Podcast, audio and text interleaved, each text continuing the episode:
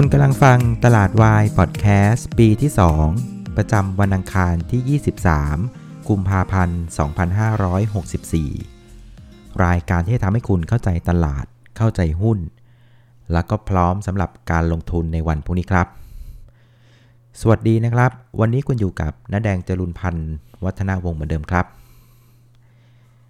ครับวันนี้เจอเพื่อนๆหลาย ๆ คนนะ ก็ออกอาการงงเหมือนกันนะว่า เมื่อวานเนี่ยแกลงกันไปทำไมนะครับ 1.5%วันนี้กลับมาเฉยเลยที่เดิมนะครับวันนี้ปิดไป 1,500 จุดนะครับ เดี๋ยวเรามาไล่เรียงประเด็นกันว่าทำไมตลาดมันถึงกลับมาได้ง่าย ๆ ในวันนี้นะฮะ วันนี้นะครับเซตอินดี x ปิดบวกไป 22 จุดนะครับ ปิดที่ 1,500 กลมๆแล้วกันนะครับ ก็ฟื้นขึ้นนะครับ 1.5%เอาคืนจากเมื่อวานหมดเลยนะครับ เมื่อวานติดลบ 1.5 วันนี้ก็เอากลับมา 1.5%เช่นกันนะครับ คราวนี้ถ้าเกิดว่าเอาไปเปรียบเทียบกับเพื่อนๆในเอเชียวันนี้นะครับ ภาพก็กลายเป็นว่าจากผู้ร้ายนะครับ ประเทศไทยเนี่ยกลายเป็นพระเอกเลย วันนี้เอเชียโดยเฉลี่ยนะครับ บวกกัน 0.3%ซึ่งก็ใกล้เคียงกับอาเซียนนะ อาเซียนก็บวกกัน 0.3%เช่นกัน แต่กลับกลายเป็นว่าไทยแลนด์แดนสยามของเรานะครับ บวกถึง 1.5%นะครับ คราวนี้พอมันปรับตัวขึ้นกันแบบนี้เหมือนเหมือนกันนะครับ มันก็มีความเหมือนแล้วก็ความแตกต่างนะครับ ความเหมือนนะครับมันก็เป็นอาการที่ตลาดหุ้นนะครับ ทั่วโลกโดยเฉพาะเอเชียเมื่อวานเนี่ยปรับตัวลงกันค่อนข้างแรงนะครับ วันนี้มันก็เลยเป็นภาพของการเกิดเรียกว่า technical rebound นะครับ คือเป็นการเด้งนะครับ คล้ายๆกับลูกปิงปองฮะ เด้งตกลงมาแรงๆนะครับ มันก็เด้งขึ้นสูง เด้งขึ้นแรงเช่นกันนะครับ นี่เป็นอาการที่คล้ายๆกันอันที่1 นะครับ แต่ว่า ในฝั่งของประเทศไทยเนี่ยอาจจะมีเรื่องราวที่มากกว่าเพื่อนนิดนึงตรงที่ว่า ตอนนี้ประเทศไทยเราเองเนี่ยก็กำลังจะได้เจอกับเรื่องของวัคซีนโควิด -19 นะคือจริงประเทศอื่นเขาเจอกันไปนานแล้ว แต่บ้านเราเนี่ยช้ากว่าเพื่อนนะครับแล้วก็ตามกำหนดเวลาไทม์ไลน์เนี่ยเขาก็บอกว่าวัคซีนจากชิโนแวคเนี่ยจะจะมาถึงบ้านเราเนี่ยในวันพรุ่งนี้นะครับ 24 กุมภาพันธ์นะครับ แล้วก็จะนำไปฉีดให้กับบุคลากรทางด้านการแพทย์นะครับ ประมาณสัก เห็นเขาบอกว่า 10 กว่าจังหวัดนะ ก็เดี๋ยวมาดูว่าจะจะช่วยในเรื่องของการป้องกันการติดเชื้อได้ขนาดไหนนะครับ เพราะว่าเราเห็นในตัวอย่างหลาย ๆ ประเทศเนี่ยพอการฉีดวัคซีนเนี่ยมันออกมาในวงกว้างนะมันก็จะทำให้การติดเชื้อในภาพรวมเนี่ยมันก็ลดลงอย่างมีนัยสำคัญดังนั้นความสำคัญอะมันไม่ได้อยู่ที่เข็มแรกนะแต่ความสำคัญอยู่ที่ว่า ไอ้เข็มที่ 2 เข็มที่ 3 เข็มที่4เนี่ยมันจะมาได้เร็วแล้วมันจะครอบคลุมประชากรนะครับทำให้เกิด herd immunity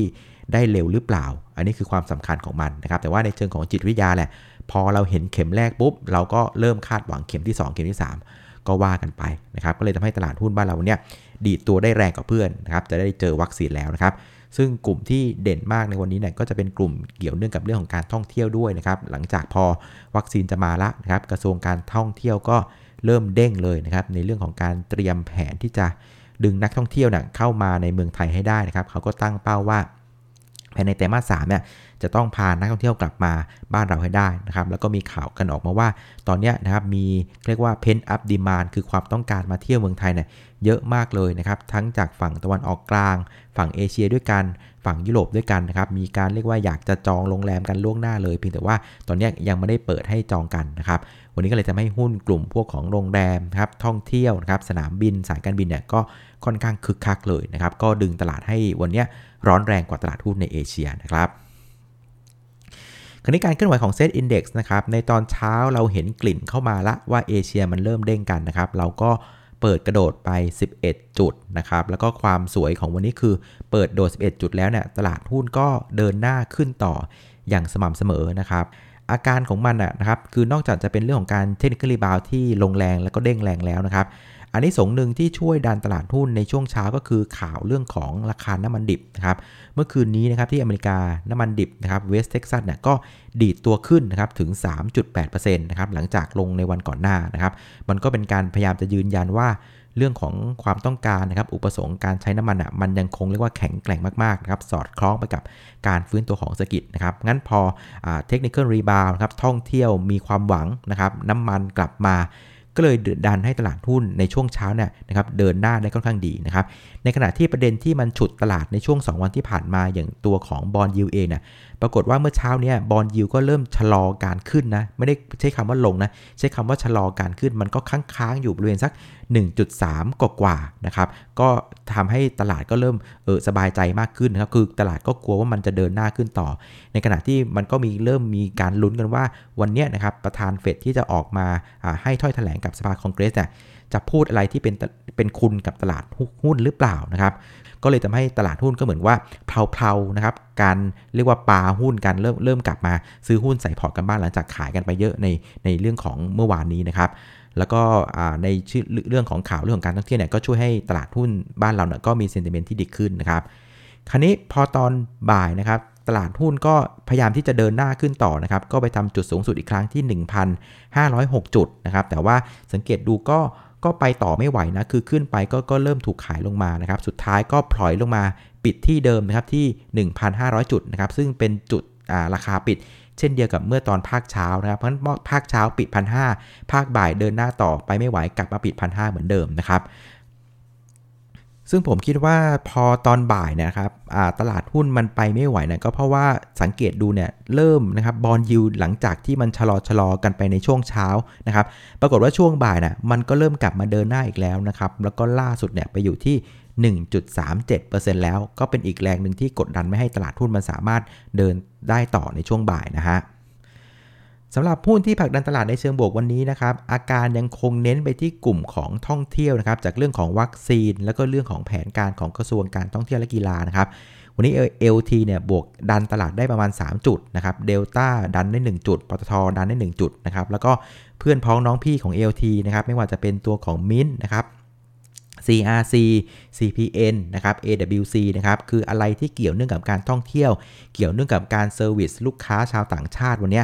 มาได้ดีหมดเลยนะครับ ก็ถือว่าเป็นสัญญาณความคาดหวังที่เรียกว่าชัดเจนมากในกลุ่มของท่องเที่ยวนะครับ ในขณะที่หุ้นที่กดตลาดในเชิงลบวันนี้นะครับ ก็จะเป็นตัวของ PTTOR นะครับ วันนี้กดตลาดไปเกือบเกือบ1จุดนะครับ ก็จริงๆในเชิงของ timing แล้วนะครับ OR เนี่ยจะเข้าตัวของ MSCI เนี่ยวันที่ 26 กุมภานะครับ 25 ตอนเย็นก็จะเป็นวันสุดท้ายเพื่อ effective ในวันที่ 26 นะ แต่ว่าตลาดตัว OR นะกลับปรับตัวลงแบบนี้นะครับ มันก็อาจจะตีความได้ว่ามันก็ถูกเก็งกำไรกันมาพอสมควรแล้วก็เลยก็เลยไม่มีใครที่จะมาไล่หุ้นตัวนี้ต่อนะครับ เพราะว่าอย่างที่บอกคือในเชิงของปัจจัยพื้นฐานเนี่ยนะครับราคาเหมาะสมตามปัจจัยพื้นฐานที่ ในความทำการในหุ้นตัวนี้เนี่ยมันก็อยู่ประมาณสัก 20 กว่ากลางๆนะครับเพราะฉะนั้นพอหุ้นมันเลยขึ้นไปไกลจากการเก็งกำไรในเรื่องของเซ็ต50 MSCI แบบนี้นะครับมันก็ไม่มีใครมาไล่หุ้นต่อให้นะครับหุ้นก็เลยถอยลงมาแล้วก็กดตลาดไปประมาณเกือบเกือบ1จุดนะครับอีกกลุ่มหนึ่งที่กดตลาดในวันนี้นะครับก็คือกลุ่มของ ICT นะครับก็คือ Advance แล้วก็ True นะครับคือผมและเห็นใจเพื่อนๆที่ลงทุนในหุ้นกลุ่ม ICT นี้มากเลยนะ คือตลอดปีที่ผ่านมาตั้งแต่โควิดบุกเมื่อตอนต้นปีที่แล้วเนี่ยคนก็บอกว่าเฮ้ยให้เอาเงินมาเก็บไว้ในหุ้นกลุ่มนี้นะ เพราะกลุ่มพวกเนี้ยเป็นกลุ่มเทคโนโลยีนะครับเป็นกลุ่มที่ดีเฟนซีฟนะครับคือมีความเรียกว่ามั่นคงปลอดภัยนะครับ แต่ว่าตะเกียผมเข้าไปดูกราฟนะครับ อย่างตัวของ a d v a n c e เองเนี่ยโอ้ผมเห็นคนที่ที่ใช้ทีม Defensive ที่ลงทุนใน a d v a n c e เนี่ยอาการหนักมากนะ คือตลอดเรียกว่าตลอด 14 เดือนที่ผ่านมานะครับ คือหุ้นน่ะลงมา 9 เดือนติดนะแอดวานนะ แล้วก็เพิ่งมาเด้งเบาๆได้ 3 เดือน จากนั้นก็กลับมาลงต่ออีก 2 เดือนละโอ้โหนี่อาการหนักมากเลยคือกลายเป็นว่าตลอดปีที่ผ่านมานะคือใครที่ลงทุนในกลุ่ม ICT นะผมว่าแพ้ตลาดอย่างยับเยินเลยนะครับมิน่านะไอ้ port ตัว provident fund ผมนะมันมันแพ้ยับเยินจริงๆนะเห็นแล้วก็เซ็งเหมือนกันนะครับ ซึ่งเรื่องนี้มันก็สอนให้รู้ว่า ไอ้คำว่าเทคโนโลยีเนี่ยบางทีเราต้องต้องตีความให้ออกว่าไอ้บริษัทที่เราไปลงทุนอะมันเป็นคนใช้เทคโนโลยี หรือเป็นคนที่สร้างสรรค์เทคโนโลยี แล้วเอาไอ้ความสร้างสรรค์น่ยไปทำธุรกิจไปขายเอาไปสร้างไรายได้มากขึ้นนะครับทีนี้ประเด็นของพวกเราเนี่ยนะครับอย่าง a d v i c e อย่าง True เนี่ยมันไม่ใช่เป็นคนสร้างสรรค์เทคโนโลยีนะแต่มันเป็นคนซื้อเทคโนโลยีเอามาทำธุรกิจนะครับเป็นคนใช้เทคโนโลยี เพราะฉะนั้นเวลา ไม่ได้คิดเองนะครับไปซื้อเข้ามานะครับไปเอาของเขามา แปลว่าอะไรครับ ก็ต้องจ่ายเขาค่อนข้างแพงนะครับเพราะว่าไอ้คนคิดใช้สมอง ไอ้คนพวกเนี้ยนะครับพวกเนี้ยเป็นพวกมีตังเอาตังอะไปซื้อเทคโนโลยีเขามาใช้ แล้วเอามาขายของต่อนะครับเพราะงั้นเนี่ยมันเลยกลายเป็นคนใช้เทคโนโลยี ไม่ใช่คนผลิตเทคโนโลยี เพราะฉะนั้นคนพวกเนี้ย ก็ค่อนข้างเหนื่อยนะครับ พอไปดูในตลาดที่เขาแข่งขันกัน ก็จะเห็นว่าไอตอนประมูลขึ้น 5 จง 5G ต่างๆก็มีการแข่งขันกันสูงมากครับสุดท้ายนะครับ ก็ได้ใบอนุญาต 4G 5G มาในราคาที่แพงหูฉี่นะครับ แพงหูฉี่ไม่พอนะครับ ในแง่ของการแข่งขันในเรื่องของการต่อรองกับผู้บริโภคแล้วนะครับ ผู้บริโภคเองก็กลับกลายเป็นว่า อ๋อ ในเมื่อพวกแกแข่งขันกันเยอะใช่ไหมนะครับอำนาจต่อรองมันก็เลยมาอยู่ในมือของลูกค้านะครับ วันดีคืนดีนะครับ อยากจะลดค่ามือถือ ก็เดินไปบอกค่ายว่า เอ้ย ฉันอยากจะย้ายไปอีกค่ายหนึ่งนะนะครับ เพราะงั้นคนก็กลัวเสียลูกค้าใช่ไหมก็บอกอ๋องั้น งั้นเดี๋ยวลดค่าโทรให้นะครับ เพราะฉะนั้นมันกลายเป็นว่าอุตสาหกรรมเนี้ยกลายเป็นเพียงแค่คนใช้เทคโนโลยีนะครับ การแข่งขันสูงนะครับ แล้วก็ต้องไปประมูลเทคโนโลยีมาใช้ในราคาที่แพง พอเอาได้มาแพงแล้วจะเอาไปขายลูกค้ากลับกลายว่าลูกค้าก็ดันมีอำนาจต่อรองที่มากกว่านะครับเพราะฉะนั้นมันก็เลยทำให้กลุ่มของเทคโนโลยีพวกเนี้ยที่คุณเรียกว่าเทคโนโลยีพวกเนี้ยก็กลายเป็นกลุ่มที่ต้องบอกว่าเป็น loser นะครับเป็นกลุ่มที่แพ้นะฮะตลาดในตลอด 14 เดือนที่ผ่านมานะครับนี่ก็ถือว่าเป็นความความโชคร้ายแล้วกัน เพราะฉะนั้นใครที่อ่านเกมนี้ไม่ออกนะครับแล้วก็ไปหมกมุ่นอยู่กับหุ้นนี้ตลอด 14 เดือนที่ผ่านมา ผมก็เห็นใจเลยว่าโอ้โหพอร์ตคงจะเรียกว่าเหนื่อยเลยทีเดียวนะครับ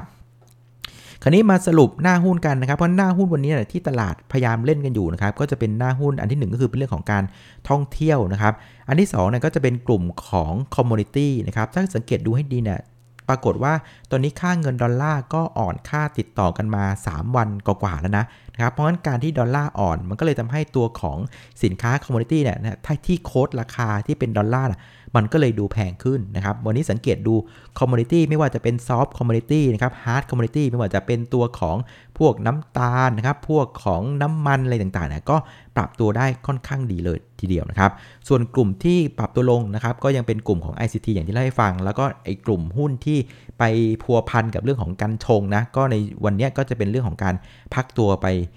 อีกสักหน่อยนึงแล้วกันโทษฐานที่เล่นกันมาไกลนะฮะ คราวนี้ผู้เล่นในตลาดวันนี้นะครับ ก็กลับตัวกลับใจแล้วนะฮะนักทุนสถาบันกับนักทุนต่างชาตินะครับ กองทุนก็พลิกมาซื้อแล้วนะครับ หลังจากขายไป 3 วันติดติด5,400 ล้านบาท วันนี้กลับมาซื้อแล้ว แต่ว่าซื้อเบาๆนะ28 ล้านบาท ส่วนนักลงทุนต่างชาตินะครับ ก็กลับใจเช่นกันนะครับ หลังจาก 4 วันที่ผ่านมาแกขายหุ้นไป 8,300 ล้านบาทนะครับ วันนี้กลับมาซื้อละ 1,577 ล้านบาท ก็ถือว่าเป็นการกลับตัวกลับใจพร้อม ๆ กันนะ แต่ก็ ยังเป็นภาพของการซื้อเบาๆอยู่นะครับ ซึ่งพฤติกรรมที่พอจะจับได้ของไอ้สตัวนี้นะ มันก็คงเป็นลักษณะของการลุ้นนะครับ รอดูว่าคุณโจรมพาเวลนะครับ ประธานเฟดในวันนี้เนี่ยจะถแถลงออกมาในลักษณะไหนนะครับ เพราะฉะนั้นเมื่อวานน่ะแกปาหุ้นไปค่อนข้างเยอะ ฉะนั้นถ้าเกิดว่าถแถลงมาเป็นคุณกับตลาดหุ้นน่ะเดี๋ยวตลาดหุ้นมันจะเด้งเร็วเกินไป เพราะฉะนั้น คนที่ขายมันเยอะก็ต้องเอาหุ้นกลับมาคืนในกระเป๋ากันบ้างนะครับ วันนี้เราก็เลยเห็นกองทุนกับสถาบันต่างประเทศเนี่ยเริ่มกลับมาเก็บหุ้นนะครับโดยหน้าหุ้นที่สถาบันกับต่างชาติเข้ามาในรอบนี้นะครับก็จะเป็นกลุ่มที่เป็นลักษณะของท่องเที่ยวนะครับ กลุ่มที่เป็นเกี่ยวเนื่องกับเศรษฐกิจฐานรากของประเทศนะครับ เช่นเรื่องของcommodity พลังงาน ธนาคารอะไรเป็นต้นเป็นลักษณะนี้นะครับ ส่วนหุ้นที่เป็นลักษณะ growth stock ต่างๆเนี่ยก็เรียกว่า เรียกว่า perform มาตลอดปีที่ผ่านมาก็ถูกขายทำกำไรกันนะครับมูลค่าการซื้อขายวันนี้นะครับอยู่ที่ 86,126 ล้านบาทนะครับสุทธิก็ลดลงไปประมาณสัก 3%จากเมื่อวานนี้นะครับ ส่วนประเด็นที่จะส่งผลต่อตลาดหุ้นบ้านเรานะครับในวันพรุ่งนี้นะครับก็จะมีอยู่ 2 ประเด็นใหญ่ ๆ นะครับ ประเด็นแรกก็จะเป็นประเด็นของต่างประเทศนะครับ วันนี้4ี่ทุ่มนะครับจอรมพาเวลจะให้ถ้อยแถลงกับสภาคองเกรส ในเรื่องของทิศทางของเศรษฐกิจของอเมริกานะครับ ทิศทางของแนวนโยบายที่เฟดกำลังดำเนินอยู่นะครับ ซึ่งหลักการสำคัญของการให้ถ้อยแถลงในครั้งนี้ในแง่มุมที่พวกเราเป็นนักลงทุนนะ คือตลาดอะจะตีความว่ามุมมองของเฟดต่อเงินเฟ้อน่ะเป็นอย่างไรนะครับ เพื่อที่จะได้ตีความได้ว่าถ้าเฟดมองเงินเฟ้อแบบนี้นะ นะครับทิศทางของบอลยิวนะครับมันจะขยับไปทางไหน แล้วถ้าบอลยิวมันขยับไปทางไหนปับ๊บมันก็จะตีความออกว่าฟันฟลูนะครับกระแสเงินลงทุนต่างมันจะไหลไปสู่สินทรัพย์ใดนะครับนั้นหลักการจุดเริ่มต้นสำคัญของคืนนี้คือ ต้องตีความให้ออกให้ได้ว่าเฟดเขามองเรื่องเงินเฟ้ออย่างไรนะครับซึ่งกลับไปที่เศรษฐศาสตร์ 101 นะ เล่าให้ฟังนิดนึงคือ เงินเฟ้อเนี่ยเป็นสิ่งที่ ดีนะครับเศรษฐกิจนะในเพิ่มของเศรษฐศาสตร์นะดีนะครับแต่ว่ามันต้องเป็นเงินเฟ้ออ่อนๆนะครับเงินเฟ้ออ่อนๆเนี่ยมันจะจูงใจให้ประชาชนนะครับคนประกอบธุรกิจอะทำงานให้หนักขึ้นให้มากขึ้น ให้สร้างสรรค์มากขึ้น เพราะเชื่อว่าถ้าเศรษฐกิจเนี่ยมันอยู่ในภาวะที่เงินเฟ้ออ่อนๆคือพูดง่ายว่าอของวันนี้สมมติเราผลิตมาในราคา 100 บาทนะครับ ปีหน้าสมมุติว่ามันเกิดเงินเฟ้อ 2%ปีหน้าน่ะโอกาสที่เราจะผลิตแล้วขายได้ในราคาเพิ่มขึ้นอีก 2%เป็น 102 บาทมันมี เพราะฉะนั้นพอทุกคนมองเห็นข้างหน้าว่าเฮ้ยข้างหน้ามันมีเงินเฟ้ออ่อนๆนะ ทุกคนก็อยากจะผลิตให้มากขึ้นนะครับเพราะงั้นการผลิตที่มากขึ้น มันก็คือ productivity ที่สูงขึ้น มันก็ทำให้เศรษฐกิจมันโตขึ้นบริโภคมากขึ้นนะครับหรือคนมองว่าเฮ้ย ถ้าวันนี้เราผลิตของชิ้นนี้ได้ในราคา 100 บาท ถ้าเราทำอะไรให้มันสร้างสรรค์ได้กว่าเดิมนะครับ แล้วข้างหน้าเนี่ยมันมีเงินเฟ้อรออยู่นะครับ ถ้าเราทำได้สร้างสรรค์กว่าเดิม แทนที่จะขายได้ร้อยสบาท มันอาจจะได้เป็นร้อยสาบาทด้วยซ้ำไปอะไรแบบเนี้ยนึกออกไหมเพราะฉะนั้นการที่มีเงินเฟ้ออ่อนๆในระบบเศรษฐกิจมันทำให้คนรู้สึกความรู้สึกว่าเฮ้ยฉันอยากจะขยันมากขึ้น ฉันอยากจะทำมากขึ้น ฉันอยากจะสร้างสรรค์ใหม่เพราะว่าทำแล้วน่ะฉันจะรวยขึ้น นี่คือคอนเซปต์ของ เงินเฟ้อนะครับเงินเฟ้อกับเศรษฐกิจเศรษฐกิจเศรษฐกิจคือเงินเฟ้ออ่อนๆดีกับเศรษฐกิจนะครับนี่คือคอนเซปต์นะแต่ว่าไอสิ่งที่เรากำลังจะฟังเฟดในคืนนี้นะครับเราต้องการตีความให้ได้ว่าเฟดเนี่ยเขากังวลกับเงินเฟ้อขนาดไหน เพราะว่าแม้ว่าเงินเฟ้อน่ะจะเป็นสิ่งที่ดีนะครับสำหรับเศรษฐกิจสำหรับเงินเฟ้ออ่อนนะแต่เมื่อไรที่เงินเฟ้อมันแรงเกินไปมากจนเกินไปเนี่ยอันเนี้ยมันจะเริ่มไม่ดี เพราะว่าเงินเฟ้อเองอย่างที่บอกคือ มันเป็นภาพแสดงสะท้อนราคาสินค้าที่มันเพิ่มขึ้นหรือแพงขึ้น ในอีกมุมหนึ่งเนี่ยมันก็เป็นการสะท้อนว่า ต้นทุนการใช้ชีวิตนะครับของคนนะครับต้นทุนการซื้อหาจับจ่ายสินค้าน่ะมันก็แพงด้วยได้เช่นกัน เพราะฉะนั้นถ้าเกิดว่าเงินเฟ้อเนี่ยมันออกมาในลักษณะที่ว่าเฮ้ยแพงมากอะ่ะมันแพงจนฉันขยันเท่าไหร่ก็ไม่ไหวแล้ว ก็ไม่มีเงินที่จะเลี้ยงครอบครัวได้ เพราะว่าโอ้โหของมันแพงเหลือเกิน นะครับเพราะนี่ก็เป็นเป็นเป็นดาบสองคมของเงินเฟ้อเช่นกันนะครับเพราะฉะนั้นคืนนี้สิ่งที่เราจะต้องตีความนะครับจากคุณจอห์นพว่าเขาเนี่ยจะมีความกังวลต่อเงินเฟ้อมากหรือเปล่า นี่คือเคสกอไก่นะคือถ้าเกิดว่าเฟดคืนนี้ออกมาพูดในลักษณะว่าโอ้เขาเนี่ยกังวลกับเงินเฟ้อมาก ๆ เลยนะ อันนี้มันก็จะเป็นการสะท้อนเห็นว่าเขาอะกำลังตีความว่ามันจะเกิดเงินเฟ้อขนาดใหญ่ขึ้น แล้วเงินเฟ้อขนาดใหญ่พวกนี้ มันจะเป็นตัวที่ขัดขวางการฟื้นตัวของเศรษฐกิจ เพราะฉะนั้นวิธีที่จะดับเงินเฟ้อได้ มันคือเรื่องของการขึ้นดอกเบี้ย ดูดสภาพคล่องกลับมา ซึ่งถ้าภาพเป็นแบบเนี้ยเฟดกังวลเงินเฟ้อมากแบบนี้นะนะครับ แล้วคนก็จะตีความแม่งมึงต้องขึ้นดอกเบี้ยแน่แน่ถ้าเป็นแบบเนี้ยถ้าเป็นแบบเนี้ยตลาดหุ้นจะไม่ชอบเลยนะครับ อันเนี้ยตลาดหุ้นมีความเสี่ยงนะครับ นี่คือเป็นเคส A นะ เคสกอไก่ แต่ถ้าคุณเจอร์มเบลออกมาพูดในคืนเนี้ยแต่ว่าพูดอะไรก็ไม่รู้แหละ แต่สมมติว่ามันตีความได้ว่า มุมมองของเฟดต่อเงินเฟ้อ ฉันรู้สึกว่า เออ มันเฟอ้อแบบเอาอยู่นะ มันยังไม่ได้น่ากังวลมากขนาดนั้นนะ มันยังเฟอ้อแบบพอที่ไปได้เศรษฐกิจไปได้ มันยังจูงใจให้คนทำงานอยู่นะ เออ คือถ้าเกิดภาพของเฟดต่อเงินเฟอ้อเป็นแบบเนี้ย อย่างเงี้ย ถือว่าโอเค เพราะตลาดก็จะตีความว่าเอาละถ้าเป็นอย่างนี้นะ เฟดก็จะไม่รีบขัดขวางเงินเฟ้อ จะปล่อยให้เป็นเงินเฟ้ออ่อนๆแบบนี้ต่อไป ไม่รีบขึ้นดอกเบี้ย ถ้าเป็นภาพแบบเนี้ยตลาดหุ้นจะชื่นชอบ อ่า เข้าใจนะ ใครฟังไม่ทัน rerun ฟังอีกอีกรอบหนึ่งนะ ผมอธิบายคอนเซปต์ของเงินเฟ้อตั้งแต่แรกให้ฟังแล้วเพราะฉะนั้นคืนนี้สิ่งที่เราต้องจับตาคือจับตาให้ได้ว่า ตีความไม่ออกว่าเฟดมีมุมมองกับเงินเฟ้อยังไง กังวลมากหรือกังวลเบาๆ สบายๆนะครับต้องตามเรื่องนี้ให้ดี ถ้ากังวลมากตลาดจะกังวลนะครับตลาดหุ้นจะไม่ชอบ แต่ถ้ากังวลน้อยๆนะครับตลาดหุ้นจะโอเคกับในลักษณะนี้นะ เดี๋ยวลองไปฟังกันนะครับ แล้วก็ประเด็นที่2นะครับที่จะส่งผลต่อตลาดนะครับก็จะเป็นในเรื่องของม็อบนะครับวันนี้มีม็อบอีกแล้วที่แยกราชประสงค์นะแถวออฟฟิศผมนะก็ผมว่าเรื่องม็อบเนี่ยให้ดูเป็นสามเหลี่ยมมุมแล้วกันนะครับอันที่ 1 คือม็อบเนี่ยมาเยอะหรือเปล่านะครับอันที่ 2 คือรุนแรงหรือเปล่า นะครับแล้วก็อันที่ 3 คือม็อบครั้งนี้เป็นม็อบที่สามารถเปลี่ยนแปลงอะไรได้หรือเปล่านะครับเพราะฉะนั้นคืออันนี้สำคัญนะครับคือถ้าเกิดว่ามาน้อย อันนี้ก็ไม่ค่อยมีผลกับตลาด หรือ 2 มาแล้วไม่รุนแรง อันนี้ก็ไม่มีผลกับตลาด หรืออันที่ 3 มาแล้วไม่ได้สามารถเปลี่ยนแปลงอะไรได้ เป็นลักษณะระบายอารมณ์แบบเนี้ยอันเนี้ยก็ไม่ได้ส่งผลอะไรกับตลาดหุ้นนะครับมันดูในสามเหลี่ยมมุมนี้แล้วกัน เยอะไหมรุนแรงไหมแล้วก็สามารถเปลี่ยนแปลงอะไรหรือเปล่า นะครับซึ่งถ้าเกิดว่าไม่เยอะไม่รุนแรงเปลี่ยนแปลงอะไรไม่ได้นะครับก็คิดว่าก็ยังไม่น่าจะส่งผลอะไรกับตลาดหุ้นได้มากนักนะครับเอาละสุดท้ายนะครับมาสู่แผนการลงทุนของเรานะครับ แผนการลงทุนแผนการเทรดตัวอย่างที่ให้ไว้เมื่อวานนะครับ วันนี้คือวันที่เรารอดูวันที่เราไม่ action รอดูเพื่อรอฟังเฟดอย่างเดียวนะครับเพราะงั้นวันนี้นะครับเข้าใจว่าเพื่อนๆจะไม่ได้ออก action อะไรเท่าไหร่นะ คงจะเป็นภาพของการ ดูนะดูมันลงแล้วก็ดูมันขึ้นนะ คราวนี้แผนที่เราจะทำเนี่ยครับคืนนี้เราก็มาดูว่าภาพมันจะออกในในท่าไหนนะครับ ผมเล่าในเชิงของ best case ละกันอันที่ดีที่สุดนะครับ ถ้าภาพมันออกมาแล้วสักว่าเฟดมองว่าเฮ้ยเงินเฟอ้อแบบเนี้ยยังเอาอยู่นะ สบายๆยังไม่ได้กังวลมากนักนะครับ ตลาดก็จะตีความว่าเอาละถ้าอย่างเงี้ยเฟดก็จะไม่ได้รีบที่จะขึ้นดอกเบี้ย เพราะฉะนั้นในภาพของ บอลยูเอง มันก็ไม่จำเป็นที่จะต้องรีบปรับตัวขึ้นมาแรงๆ เพื่อชดเชยเงินเฟ้อถูกไหมเพราะถ้าเกิดว่าบอลยูยังไม่รีบดีดขึ้นมานะครับเรื่องของ e a r n i n g yield gap มันก็จะไม่แคบลงไป มันก็จะอยู่ในระดับที่พอรับได้นะครับถ้ามันเป็นแบบเนี้ย fund flow มันก็จะไม่ปวดหัวละที่จะต้องวิ่งกลับไปกลับมา เพราะถ้าเกิดภาพเป็น best case แบบเนี้ยตลาดหุ้นก็จะจะ happy นะครับนี่คือ best case นะ ส่วน worst case เนี่ยก็เป็นภาพตรงข้ามเพื่อนๆก็ลองไปกลับด้านเอาดูแล้วกันนะครับ ฉะนั้นแผนการเทรดพวกนี้นะ ถ้ามันออกมาและในลักษณะที่เป็น best case แบบนี้นะ เงินเฟ้อเอาอยู่สบายๆนะครับ ถ้าตลาดเนี่ยมันสามารถทะลุบริเวณสัก 1,507 จุดได้นะครับ ซึ่งเป็นจุดสูงสุดของแท่งเทียน แท่งที่ 2 จากซ้ายมือนะ ก็คือแท่งเทียนของวันที่ 19 กุมภาถ้าผ่าน 1,507จุดได้นะครับ ผมว่าสายที่เก็งกำไรระยะสั้นที่เราบอกว่าให้หุบมือหุบเท้า ในช่วงวัน 2 วันที่ผ่านมานะผมว่าถึงเวลาที่เราจะต้องกลับมาลุยแล้วนะครับ1507 นะจำไว้นะ